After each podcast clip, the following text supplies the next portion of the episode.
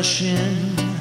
It's the Limbaugh Podcast Show with Brian, Christine, Clay, you know. And guess who drop on by?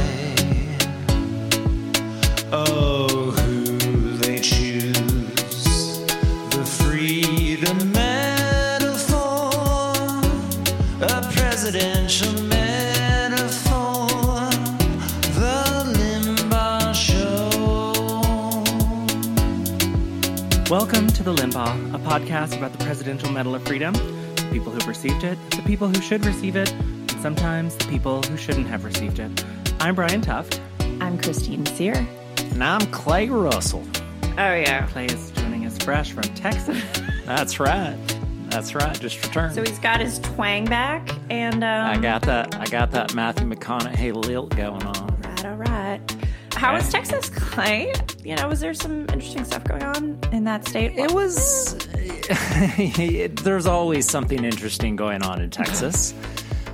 But uh, it was a nice visit. I got to visit the parents. Sure, Shout out to Barbara yes. and Steve. Hi guys. Went to a golf tournament. Went to a baseball game. It was it was a real Texas visit. Had Mexican food both on my first day and my last day in Texas. A couple of frozen margs.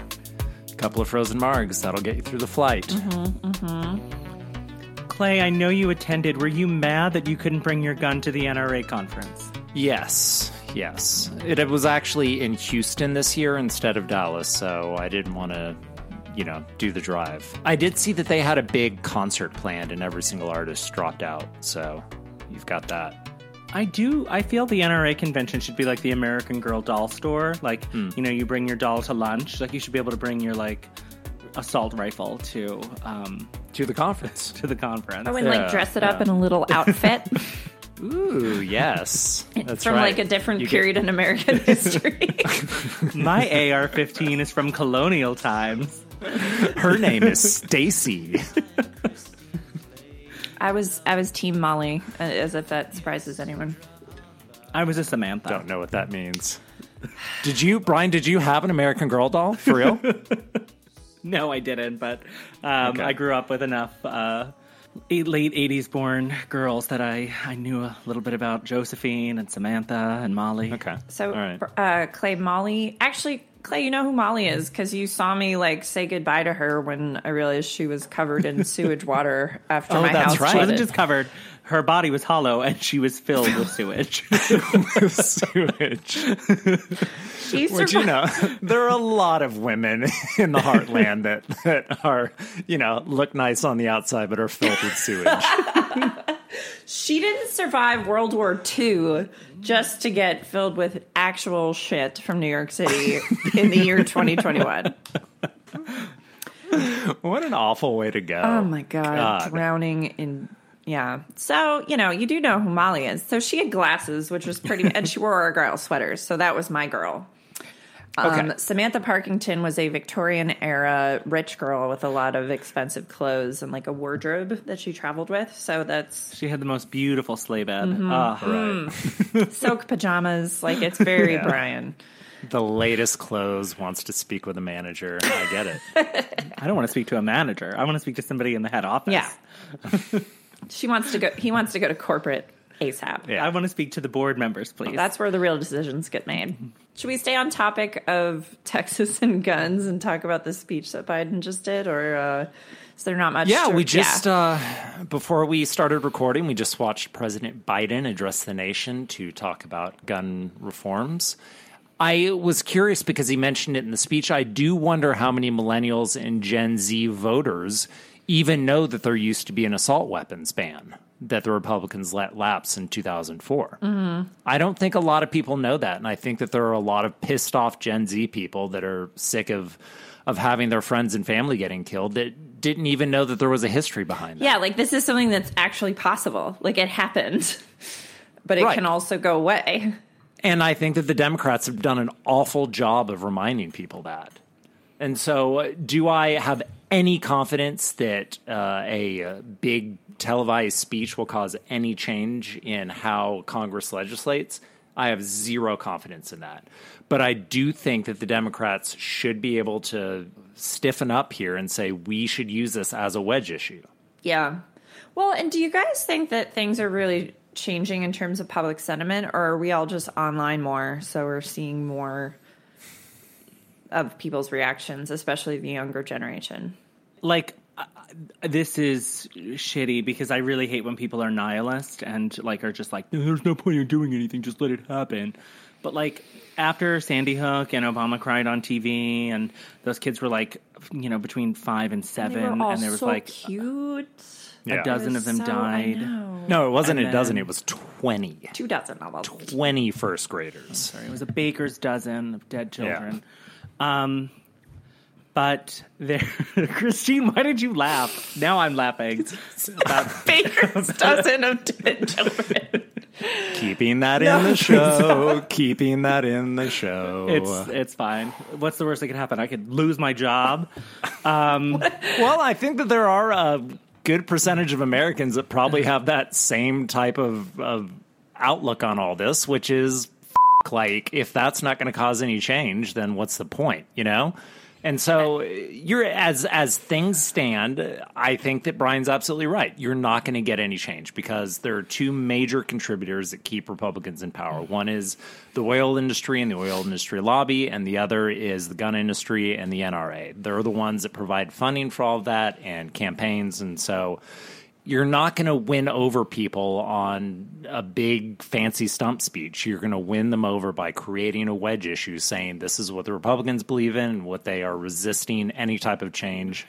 I think that Biden did a good job in the speech saying that currently, right now, the Senate is blocking even a debate on any type of gun reform. You should hammer that home and scream it from the mountains. Right, because they don't want to be on TV saying no to gun control.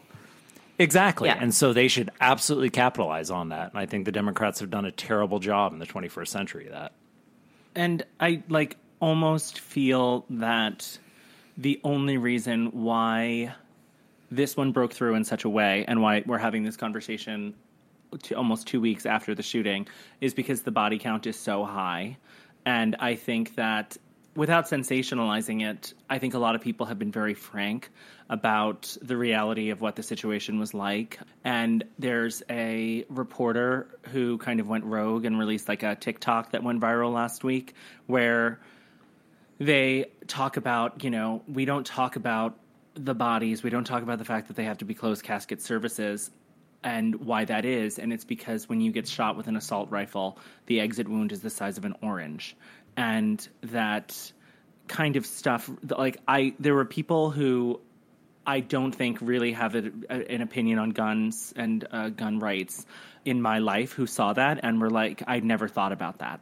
I can't believe, like you know, how horrific the the facts really are. So I do think that there is a little bit of a, a sentiment turning, but the cynical side of me also wants to point out that there were five mass shootings over the holiday weekend, and I, I can't name anything about them. I don't know where they happened. I don't know how many people died, but like it's it's truly an epidemic in every sense of the word. Like I, it's crazy to think about. Guns, uh, what was it, two years ago, guns became the number one cause of death for children in the United States. More children have died of gun violence than police officers in the line of duty in 2022 so far. Mm-hmm. Biden brought that up in the speech. I would like to give a little bit of history in this, and I think that with me profiling a civil rights era pick kind of ties us together. But if you would like some precedent on any type of societal change using, uh, let's be frank here, shock value. Back in the civil rights era, there was a 14 year old kid that was lynched named Emmett Till. Yeah. And back then, that was something that you didn't necessarily uh, talk about. You just said that it was, you know, racial violence and that was it. And Emmett Till's mother very bravely said, no, open casket. Yeah. And that made world news. Uh, I'm not going to encourage anyone to look at the photos, but it's absolutely terrifying to see that. And those images went around the world and really capital or really put a spotlight on racist terrorism. And I mean, it's awful, but that maybe I know what you're saying. Yeah. yeah to to do something like that. Yeah.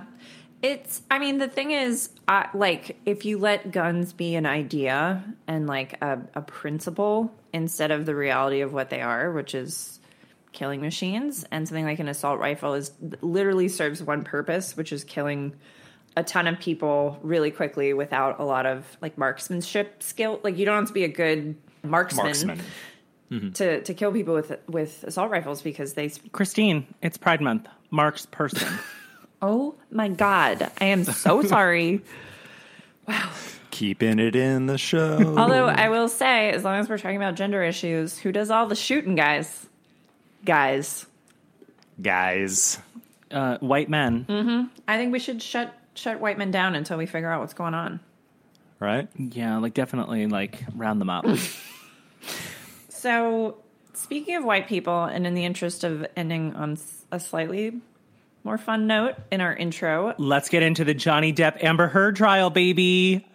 Oh, are we doing this? no, No, but I, Christine said a high note, and I just know that that has been I don't want to torture. Talk about, yeah, it, it's been torture. Uh, I have found out more about the people I love in my life over this Johnny Depp Amber Heard trial than I did during the 2016 presidential election. It's been Just- illuminating. That's all I'm going to say. um, thoughts and prayers for all of them. But uh, as we're recording, we are on the the twilight of day one of a four day celebration for Queen Elizabeth's Jubilee. So that's all very charming. But then the breaking news, which I read shortly before Biden's speech was going on, is that the Queen.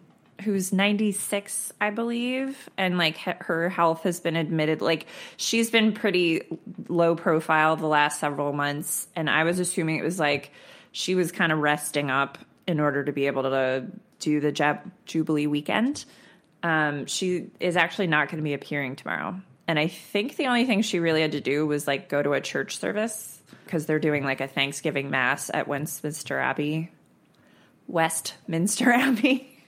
So the idea that like she can't handle going to church tomorrow is definitely a concern. And so it, to me, it gives me this sense that like we're not just celebrating the fact that she's reached 70 years as monarch, which is literally record break. Like there's no one else who's been the monarch for that long, but like let's celebrate her while she's still here to see it kind of thing, which is makes it a bit bittersweet.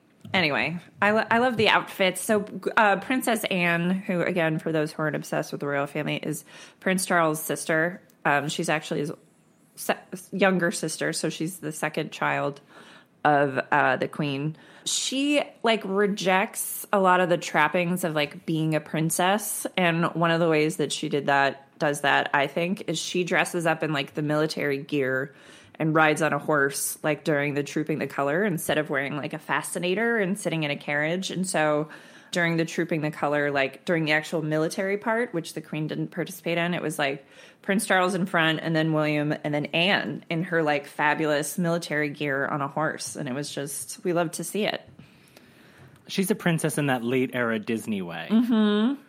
I'm going to wear pants. yeah like i don't need a Right. man i mean she has a man but like fight my own villain. Mm-hmm. Yeah. she someone tried to kidnap her in the 1970s and she just like refused to be kidnapped she was like She said no. yeah she's like i'm not getting out of the car he had a gun in her face and she's like i don't think so so we we stand anne on this podcast Gotta be honest, never heard of her before just now. So, okay. She's great. cool. Grow up, I'm in. She's cool. I'm on board. Yeah. I'm Go on back board. to she's, Texas. she's the cool Yeah. princess. She is the cool. She really is. Okay. It's garbage. Okay, well, the podcast is going to be disbanding after this episode because Brian is so disgusted that Clay doesn't know who Princess Anne is. That I don't know the entire family tree of the What do you think they royal made her up for the crown? Because Pr- uh, Prince Philip needed a favorite kid, and it certainly wasn't going to be Charles. Anyway, I think that's all I've got, Brian. Am I correct that you maybe have an apology that you'd like to make?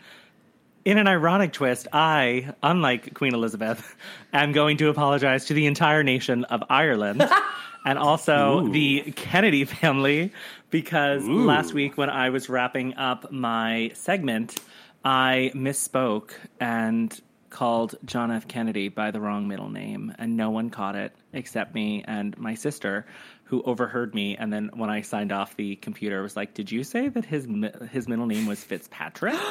and I was like, "I th- maybe," but I like I looked at my notes and I did see that I did do that. So um, I'm so sorry to the Kennedy Shrivers.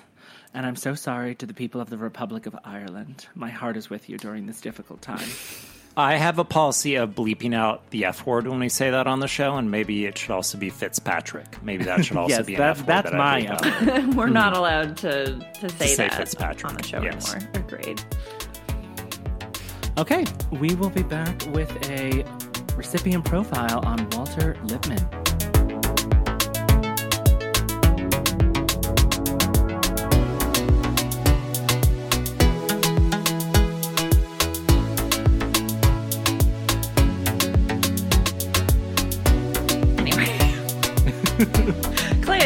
Some some real things to talk about. So I have an image of Lyndon Johnson when I think of him, mostly because none of us were alive when he was in office. But I look at him as almost like Nick Nolte getting out of bed with a hangover, just kind of just showing up and just being like, ah, what Just the, hell?" grumpiest, yeah. Exactly. Not very uh, schooled or learned, just just a grumpy Texan who, you know, doesn't have time for this shit. But when you do look at his presidential medal of of freedom choices, you see a very interesting person here. He uh, also had a very side A and side B presidency. Side A being uh, ratifying the Civil Rights Act, and side B, unfortunately, being the Vietnam War. And it is very interesting to look at the picks by year 64, 65, 66, 67. 64 and 65 are almost exclusively philosophers and civil rights leaders. And I hmm. can't see any other president who went that intellectual with their choices.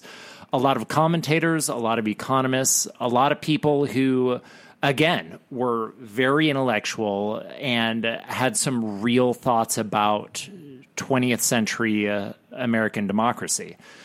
Side B is mostly people that all uh, supported the Vietnam War and he wanted to kind of pay them off through that sense. So uh, it is a very white and black side to uh, how uh, he made his picks throughout history. And today's recipient was awarded the medal in 1964.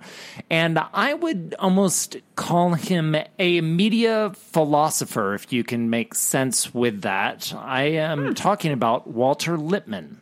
And uh, Real household name. yes, exactly. But a very interesting person. He has real thoughts about the nature of information and the ability for the American voter to make intellectual and learned decisions. And I have to say, he isn't necessarily left wing or right wing. I think that he has some very interesting ideas, but I guarantee you, you're not going to agree with everything that he has to say just to kind of start this off, he coined the phrase stereotype. He was the one that invented that, talking about how the American public doesn't necessarily look at information before they do make their decision on who they vote for. They look at it as their previous history. I know. This It's- guy.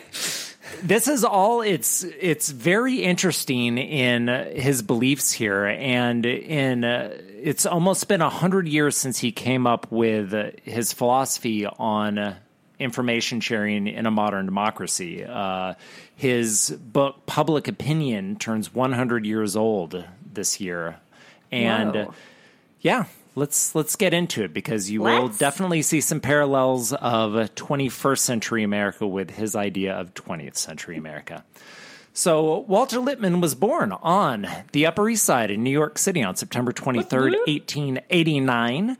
Basically, uh, grew up in a wealthy Jewish family and uh, was a Reform uh, Jew, so didn't necessarily observe his faith.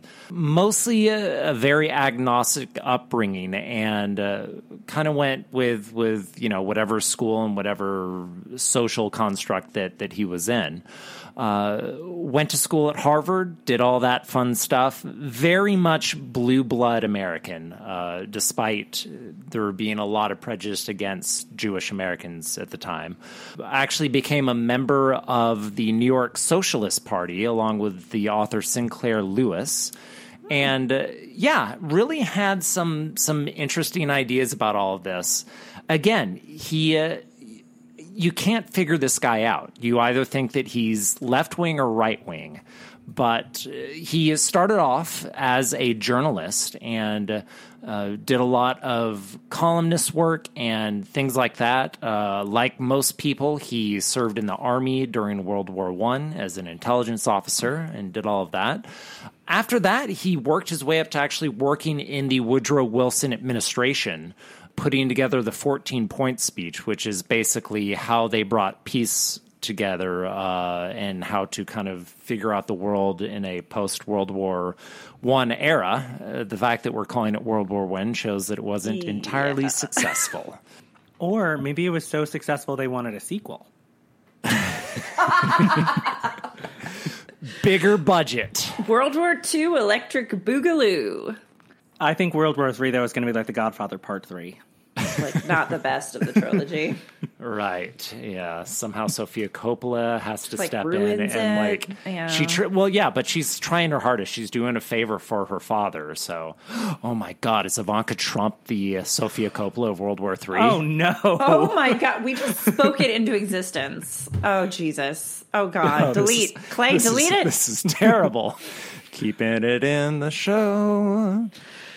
So uh, let's get into his philosophy of the media. And uh, what he says essentially is that actual facts don't matter in terms of reporting because what journalists do is they are supposed to capture what is important at the moment and what's happening when they are reporting.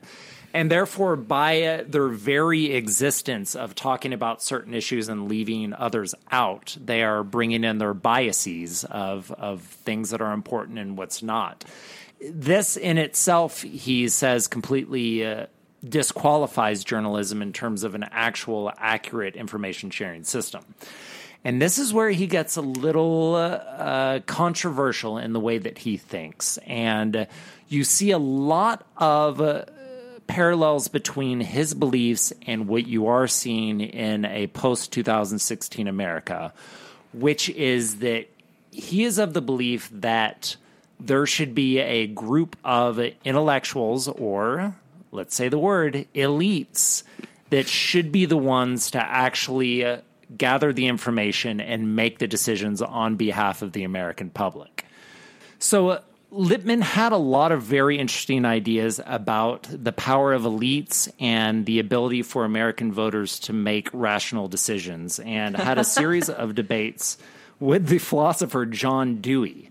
And again, good and bad sides to this argument. Lippmann thought that there should be a group, almost a, I don't know, board of intellectuals who should be the ones to make major decisions in American society because in his belief, he thinks that that would be the best way to actually make rational decisions by having qualified people actually do the research and make decisions in that way. John Dewey, on the other hand, thought that it should purely be a democratic exercise and that there shouldn't necessarily be any type of safeguards about how American voters vote. But on the other hand, he admitted two things.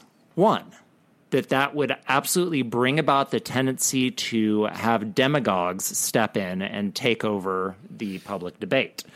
Two, it would make it completely susceptible to misinformation and fake news. The fact that they were talking about all of this a hundred years earlier is Yeah. kind of impressive to see how all of that works absolutely you could see a negative side to both of these things. Obviously, a lot of the significance of the 2016 election is that we went from a Walter Lippmann style society where there absolutely was a group of elites, uh, oftentimes, you know, with a finance background, onto the John Dewey style of completely uh, not trusting anyone that is an intellectual and thinking that no matter what, no matter the amount of misinformation and the amount of demagogues that come about, that the American voter should be the one to make all decisions. So, yeah, again, there's not a, a clear cut argument here for either side. And uh, I think that that is uh, something that you don't necessarily see a lot of in today's public debate is that type of uh, fuzziness on both sides and the ability Right. to actually think about what would be the right way that we should do this. I think that we've been almost violent in a way that we've gone back and forth between the two sides in the 21st century. So it is interesting. Yeah. Well, and it's Yeah. also like there's no I feel like the conversations we're having now are so news cycly. It's just like what's the thing that people are fired up about right now? No one's mm-hmm. having like big picture conversations about like what's the best way to actually run the country. It's just like Yeah, exactly. And like how should information be presented in a actual coherent way as opposed to I think that the Walter Lippmann would be spinning in his grave if he knew the concept of 24-hour news where it's just like whatever the loudest thing is at the moment we have to talk about no matter what. Mm-hmm. And instead of, you know, waiting 3 goddamn weeks before you actually make an opinion, it all has to be at the spot and like out in the open and and all of that. So you see a lot of parallels to what he was warning American society would become. Something else that he talked about, which uh, you will see in the timing of his 1964 Medal of Freedom, is that he uh, really advised Western culture to not use violence to decide on your political philosophy. And he was talking specifically about Vietnam and how America forcibly tried to keep the uh, Viet Cong away, as opposed to what he said is that there should be an actual propaganda machine that will convince those people that democracy is the right way to go. oh, like that's a form of warfare. Exactly. Yeah. Yeah. And he absolutely uh, he used the word propaganda in a uh, what's the word I'm looking for? Like almost like a neutral way.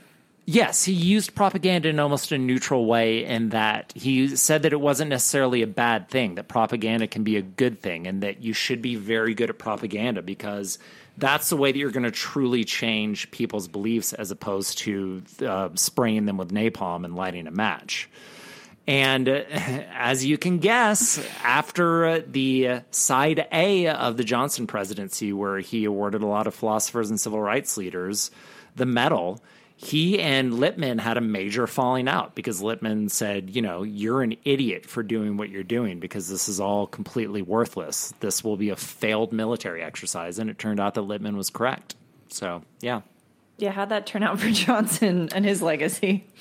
So uh, uh, we can do this both ways. I can either go through his three tenets of public perception between information and democracy.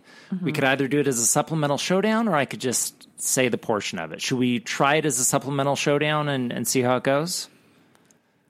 All right, cool. All right, so here we go with the tenets of the Lippmann philosophy. Public opinion is volatile, shifting erratically in response to the most recent developments or manipulation.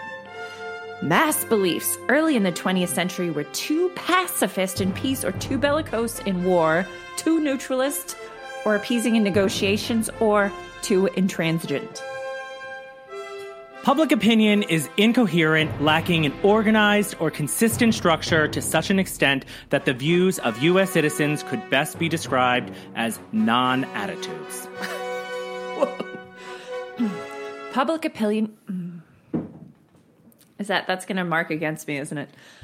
Uh, Look, to use a golf term, because I was just a golf tournament, I'm Mulligan? giving you a mulligan. So it never happened.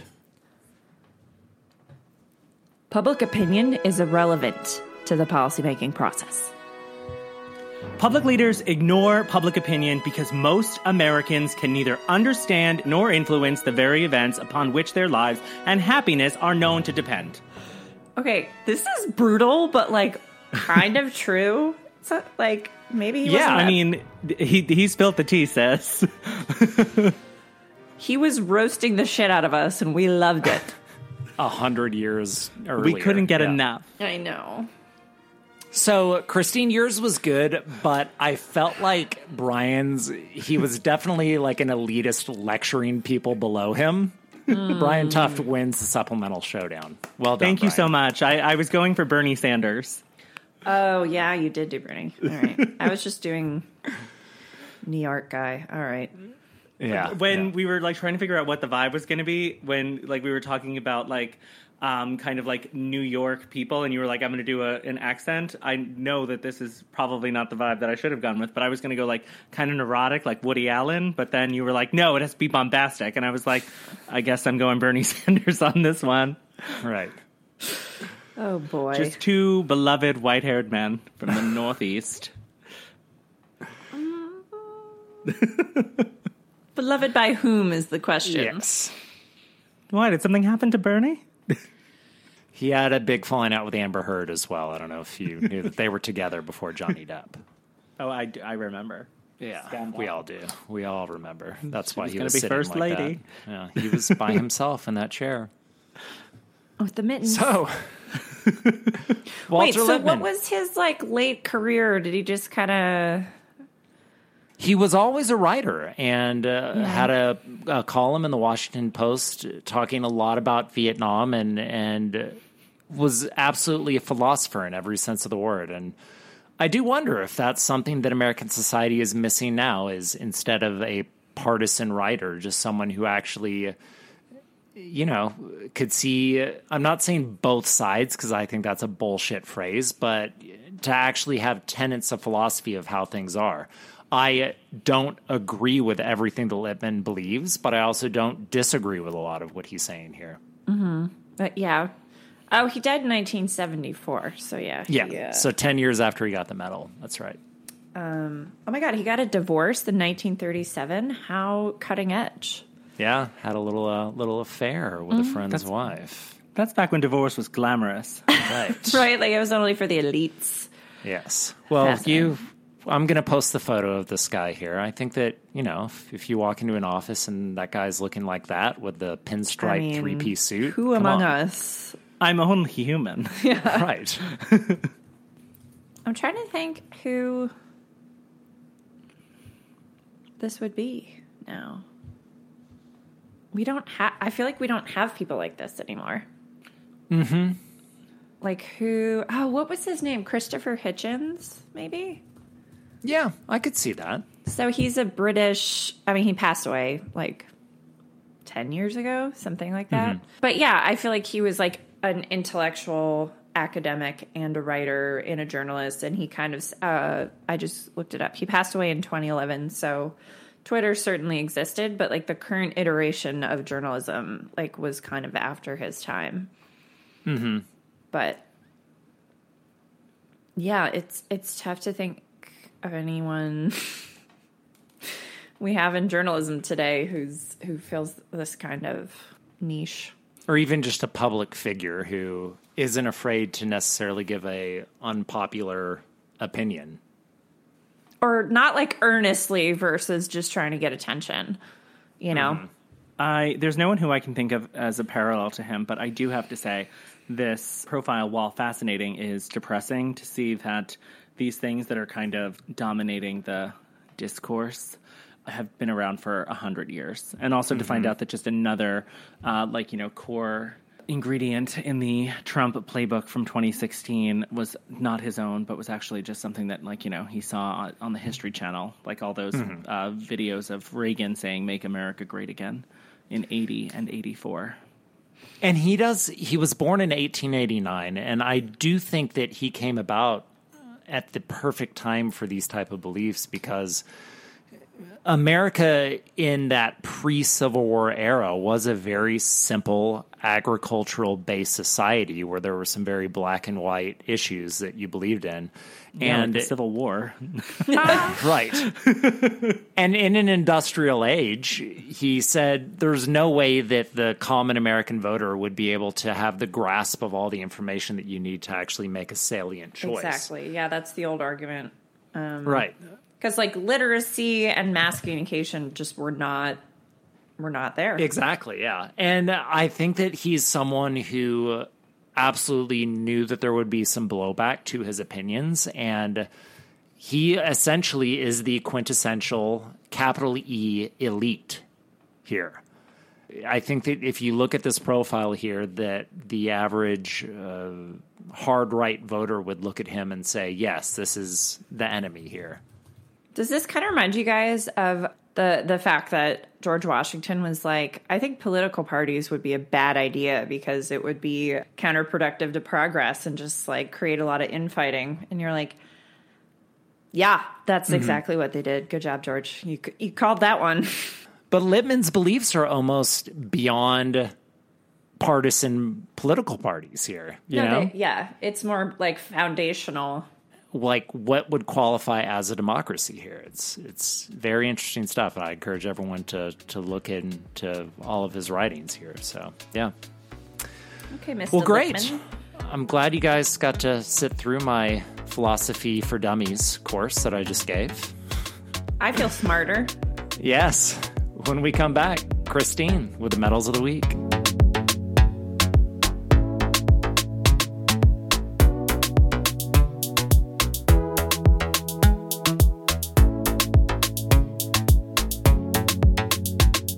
Okay, guys, that brings us to our medals of the week where we shout out a person, organization, concept, you know, plane of existence, anything that, um, any noun that we feel has has earned a medal this week. And so I think we'll start with Brian. Oh, I'm honored. Thank you so much. You're welcome. You won the showdown. You get first pick for the medals. It's Brian's week, everybody. Well, it is Pride Month, everybody. We're just living in it. So this week, this past weekend, was Memorial Day, and it was a day for us to honor fallen military service members and the sacrifices that they and their family made. And while I took that time and did that reflection, um, an event unfolded this week that involved the Army, and it really inspired me. And I'm not talking about the US Army, I'm talking about the BTS Army and their military action that they took following some very upsetting events. This week, Joe Biden invited Korean pop sensations and international icons, BTS, to the White House to talk ah. about Asian hate crimes and violence and to kind of put put a button on uh, Biden and his his his administration's efforts to really highlight Asian culture during Asian American and Pacific Islander Heritage Month, and in such he figured that the biggest get he could get was BTS, and he pulled it off. And they showed up and they did a press briefing where they all spoke and took questions from reporters. They wore amazing suits. I did see that. Yeah. Uh, they made Biden look like shit. Like they were all wearing the same house. black suit, and he they showed up and But not like them like copying the Beatles. Like it was very modern looking. each one of them had a cut. different a different take. Like the suit is exactly the same on each of them. Somehow they all look totally different. Yeah. So as it is required, Fox News took umbrage with BTS going to the White House, and Tucker Carlson decided to make some comments. And he said Joe Biden's situation has deteriorated dramatically, both publicly and internally. What are they planning to do about it? Well, they broke the glass in case of an emergency and invited a Korean pop group to speak at the White House today. Yeah, so we got a Korean pop group to talk about anti Asian hate crimes in the U.S. Okay, well done, guys. Now, obviously, Tucker was not very respectful. At no point does he actually mention the band by name. And BTS Army was not having it. And they have launched a full fledged attack on Tucker Carlson and Fox News to the point where yesterday, uh, which was June 1st, for about 12 hours, Fox News had to suspend all comments on all social media posts because they couldn't figure out how to stop the BTS fans from spamming their content. Now, there are several people that are unable to stop Fox News. But if anyone is going to be able to take them down, I have a feeling it is going to be BTS Army. And you want to know something? I think that that's Dynamite, and that's a reference to their number one smash song, Dynamite. Stream on iTunes. None of this went where I thought it was going to go. That was such a wild ride. Well, this this was my only this was the only segment I got to do, so I really wanted to make sure that it was crazy. I love it. Honestly, and I now that you've told me this, I support. I want to enlist in the ar- in the BTS army. No, I don't. I, don't, I couldn't name a single member of the group. Oh, I made sure not to try to name them. I don't know. Is it like, Menudo, where they like cycle through as they get they were old? supposed to because every um, Military service, right? every person in, in in South Korea has to serve in the military, and there were people who were hoping that when BTS went in, that they're around the same age that they would get to meet BTS while serving in the military, and the Korean government gave them a special dispensation, and they don't have to serve because they feel that they are They've done serving so their much. nation Yes. um, by continuing to make pop music and bring joy to millions of people. I, I remember there was an insane statistic when the Beatles were in their heyday where their records contributed to like one twentieth of Great Britain's economy. Just like the actual exports and licensing and things like that. I wonder if Pound BTS would be devalued. Yeah, I wonder if BTS actually has a quantifiable percentage of the South Korean economy from all their shows and, and all that. Guaranteed. Yeah. Yeah. Good for them. All right, I guess I'll I'll go next. Brian did mention that it's Pride Month, and so Lynda Carter, who was the original Wonder Woman on the television show, posted a cute little rainbow graphic of like a cartoon Wonder Woman saying happy pride to all of her friends and fans. And then of course there were some negative responses because it's America in 2022. And someone said, Wonder Woman is not a superhero for gays. And she said, You're right. She's a superhero for bisexuals. And then she followed it up with its own post where she said, I didn't write Wonder Woman, but if you want to argue she's somehow not a queer or trans icon, then you're not paying attention. Every time someone comes up to me and says that Wonder Woman helped them while they were closeted, it reminds me how special the role is. So not only is it just cute, like I love hearing from like a member of pop culture who's like relatively silent, you know, like just doing their thing and they and they put themselves in the conversation, but also just her like steadfastness and her willingness to call people out and be like, not only are you just like factually wrong, but like this means a lot to me and it's meant a lot to like people that that this role has like has reached. And so like go f- yourselves. I'm like I don't know. I just I thought it was great and I thought Lynda Carter deserved a little a little medal of the week for this. As the podcast's token gay person, I can tell you I was obsessed with Wonder Woman when I was a child. She just like she had like a rich interior life. She was, you know, she was trying to find Steve. She had to like you know balance her career and be Wonder Woman. It was just We're so talking exciting 70s than- TV show or cartoon? Uh, like the 70s TV show uh, was definitely part of my introduction to her. But like in New York, you, if you went to like dollar and discount stores here, they would sell you like old comic books from like the 80s and the early 90s. And whenever cool. I would get like a Wonder Woman one, I was always like, oh my God. So yeah, like I know when the Gal Gadot movie came out, it was like, this is a superhero for women. And I was like, actually, no, it's a, it's, it's a superhero for gay people. Um, lesbians who love Lynda Carter's show and little gay boys who are like, you know, I just don't relate to Batman. that color scheme, it's just not working for me. I need the gold and the you know, the accessories that are weapons. Yeah, black on black. I just I can't do anything with that. I can't. All right, Christina's gesturing wildly and hasn't realized that she's still on mute, so I'll go ahead and go forward with mine. And I'm- all right, now she's Yes. now she's She's there. humiliated. She's Clay, back. could you please give us your medal of the week? Mine's short and simple, uh, mostly because I couldn't think of anyone who really uh, touched me. But uh, rest in peace to the actor Ray Liotta. Mostly because I thought that he was someone who was never really recognized with the award contender, but he had a very haunting performance in Goodfellas.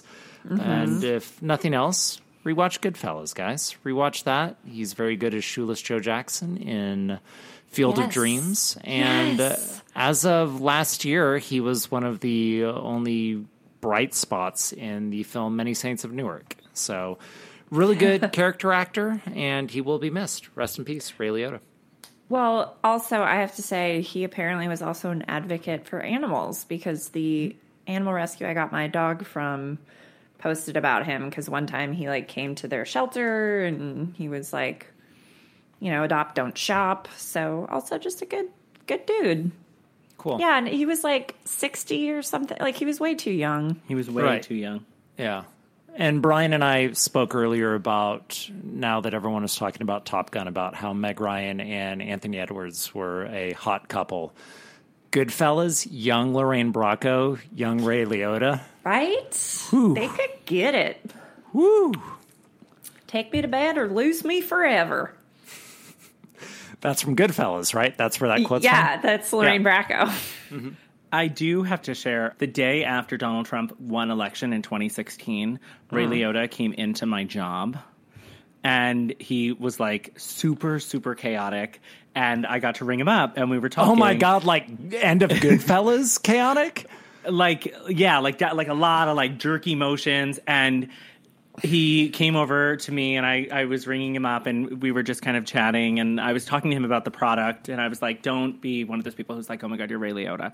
And he, we, there was like a moment where I was quiet and he like turned to me and he was like, can you believe what's happening? And I was like, uh, do you mean the election? Because no, I can't. And like the everyone has a story about the election, but like I had to conduct a meeting with my team, and like multiple people had cried. There were people that I couldn't bring back out. I had to send people home. So like I knew what Ray was really talking about, and he goes, "I'm so fucking high. I, I, I, there's no way that I can deal with with what's going on. I, I can't." And as soon as he said it, I was like, "Oh, he smells like really expensive marijuana," and it was just like the best experience. He was the nicest man. My only him. regret is that the woman who was at the register next to me was named Karen, which is Lorraine Bracco's name in Goodfellas, and I just so wish that I got to hear him say "Hi, Karen" in No, no, in real life. Karen, why did you throw it away? That was all of our fucking money. um, but yeah, we uh, that was like I mean, obviously my first thought was I can't believe he didn't get a Best Actor nomination for Goodfellas. He was so fantastic. But my second thought was I'll never forget November 9th, 2016 with He Ray made Liotta. your day a little, a little brighter. yeah. You know, I thought that I would just have a throwaway pick this week, and you guys ran with that, and Brian just threw in an incredible story. You know what that's called? Teamwork. Yes, it is. Well, if unless anyone else has any Ray Liotta stories, I think we've, I think we did it, guys. Yeah, let's wrap it up. A little behind the scenes for all our listeners. My uh, flight was delayed so bad that I got home at 4:30 in the morning, so it's time to go to sleep for me. This is a visual medium, but I will tell you, Clay looks like shit. Thank you so much. Thank you. All right, guys. See you next week. Bye. Bye.